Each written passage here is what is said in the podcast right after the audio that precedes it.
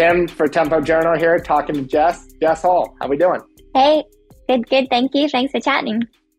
Welcome back. Yeah, you're you're definitely a friend of Tempo at this point, which is awesome. We were just joking, but not in quarantine this go around, which is super super helpful and welcome. I would hope.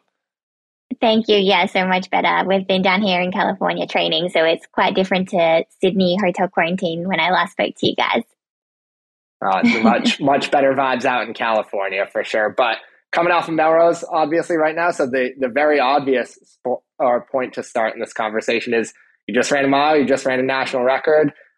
How are you feeling? How was that race? All of those questions right there. I'm just going to toss it over to you and let you talk about it.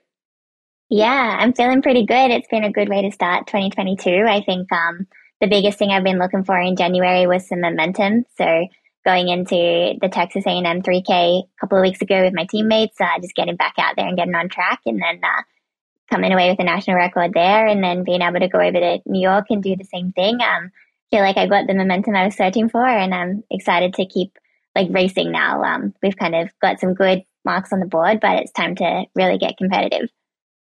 Yeah, that that makes a ton of sense and a crazy. I do very briefly for everyone who watched Millrose, they they saw all of the cutaways with the with the weather coverage. I'm very curious yeah. what warming up in a massive blizzard looked like. I know athletes usually do loops around the armory, but that did not seem possible. But maybe I'm wrong. Yeah, it was very different this time. I'd been to the armory a couple of times in college, so I kind of knew the um, armory loop for the warm up. Um, and we were kind of we were jogging it on the Friday for pre meet and I was thinking to myself, because Ella Donaghu, my teammate, had never been to the Armory. And I'm like, I wonder if it's even worth kind of showing her this loop because tomorrow we're probably not going to be able to run it with the snow. Um, but we ended up actually running about 400 meters down the street um, very slowly because it was quite slippery. So more just like a shuffle walk kind of thing. And then there was a parking garage. So we were in there warming up um, on about the third level up. It was de-iced and pretty much every distance runner that was racing um, in any event across the meet was in that parking garage just running some loops. Um, so it was different, definitely very different. And then um, kind of once you had a bit of momentum and you were loosened up a bit, running back up the hill in the snow was again like kind of like, oh, what are we doing here? Um, but yeah, it was different. And then uh, just that little bit of nervous tension that's in uh, anyone familiar with the armory, that like one 30 meter straightaway basically that every person wants to do strides on. So uh, that was very similar to always, but um, different jogging outside in a parking garage instead of just loops around the armory. Well, I'm glad that New York City's infrastructure seemed like it was helping out there. Yeah, that that stretch of yeah. stride space that you alluded to, that is a nightmare. Uh, the yeah. Armory did not think about that when they constructed it, but awesome yeah. to hear that it worked out. Obviously, still at a national record. Right. I think um, my agent had texted me saying he'd scouted the parking garage out and he'd shown me where it was when I got there. And I'm just thinking to myself, this is crazy. Like the things sometimes we do to make it work. But um, everyone seemed in such good spirits about it. It was funny. Like it seemed like one group kind of found out about the parking garage and then it just like went like a ripple through all the distance runners and everyone kind of congregated there. Everyone ends up on the third floor of a parking garage. That's yeah. The, it's New York and the Armory and the Millrose Games in a nutshell, right there. If I've ever heard a story, exactly. Love it, but yeah, and, and, you alluded to it already as well. But within the the shape of the season, obviously we're going into Lilac, and we can dive into that specifically. But you just said a lot of momentum, but now time to to race a bit and, and get used to yeah. racing. It, it's a crazy year. We've got World Indoors, we've got World Outdoors, we've got Commonwealth Games. Like, what mm-hmm. what is the priority? What is the focus? Is it taking one thing at a time, or are you kind of looking towards some of those later meets in the in the season? Yeah, I would say that right now every decision we kind of make um, keeps Eugene in mind. Uh, World Championships in July, so everything we kind of do, it's I'm I'm hoping to run World Indoors this year and um, have a really solid indoor season but everything is based on being at my absolute best in July. So if something is going to threaten that, we're going to make a decision otherwise. Um, but yeah, right now that's the main one. And then I'm kind of really hoping to just uh, carry the momentum off that into the Commonwealth Games and um, Monaco Diamond League. I think in about the space of 25 days, there's three huge track and field meets. So I think um, just maintaining the excitement and the hype and being ready to go in July is um, number one priority. Yeah, that makes a lot of sense with with those three things all back to back and personal ties to all three of those as well, which is absolutely right. awesome.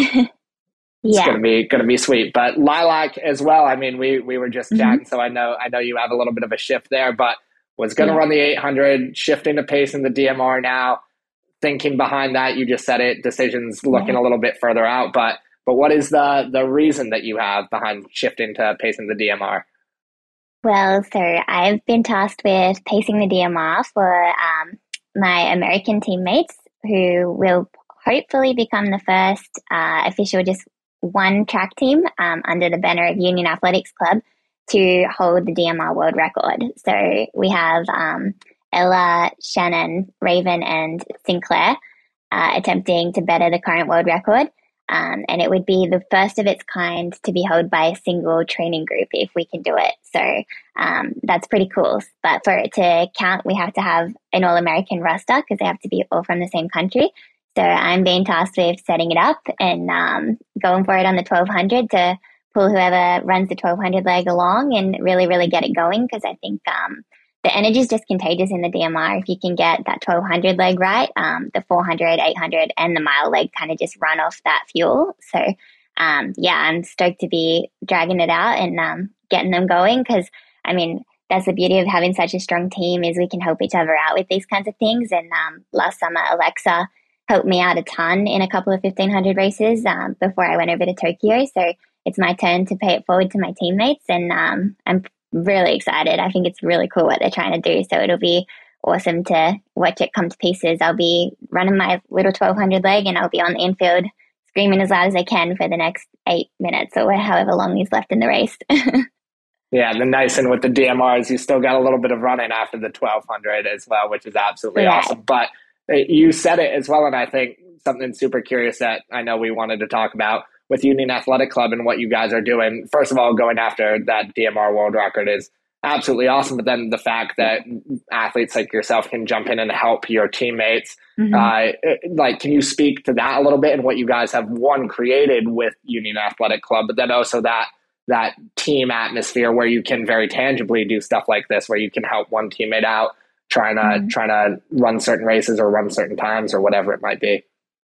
Yeah, it's something we talk about a lot amongst ourselves, especially like down here at camp. We've got six of us living together, and it, it seems to be a common theme of what we come back to is like when we go out and conquer a pretty hard workout, it's like we both, we all know we couldn't have done it alone. Like the only reason we can have these kinds of sessions or set up these kinds of races is because we can help each other.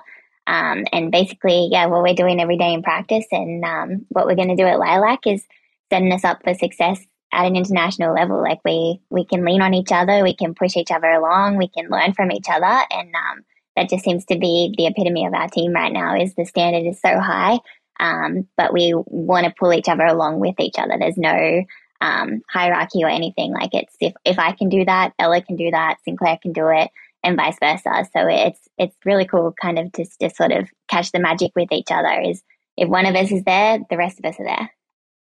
Yeah, and, and I think that's one of the beauties of running as well, where like at, at, the pinnacle, maybe at an Olympic Games, yes, if you're winning a gold, mm-hmm. someone else isn't winning that gold medal, but for the most part, if you're running a PR, a teammate can still run a PR. Like mm-hmm. you, you guys can very much succeed together, is what it sounds like you're you're yeah. trying to build, which is amazing. Absolutely, and even um, just kind of the landscape of the team, having a couple of internationals in myself and Coco. Um, I, I honestly think the only time we ever compete against each other is in global finals. I was like, really, if we stand on the start line with our teammates at any other point in time, um, including like first and second rounds at championships, is an advantage to us because we can work with each other. We know how to help each other along and how to pull each other through these hard times and hard parts of the races. So I think um, it's it's really cool, just like the mix of um, nationalities and personalities that we have to sort of see that start to come to life. Yeah, and that mix is so special, is what it feels like as well. Mm-hmm. I I very legitimately don't think there's anything more to be said there. So, Jess Hull, I'm going to thank you for your time. Uh, I, I, really appreciate it. Best of luck the entire season. Uh, and I'm sure this is not going to be the last time that Tempo and you link up uh, before we get yep. towards the end of the summer as well. Absolutely. Thanks for having me. See you guys at Lilac.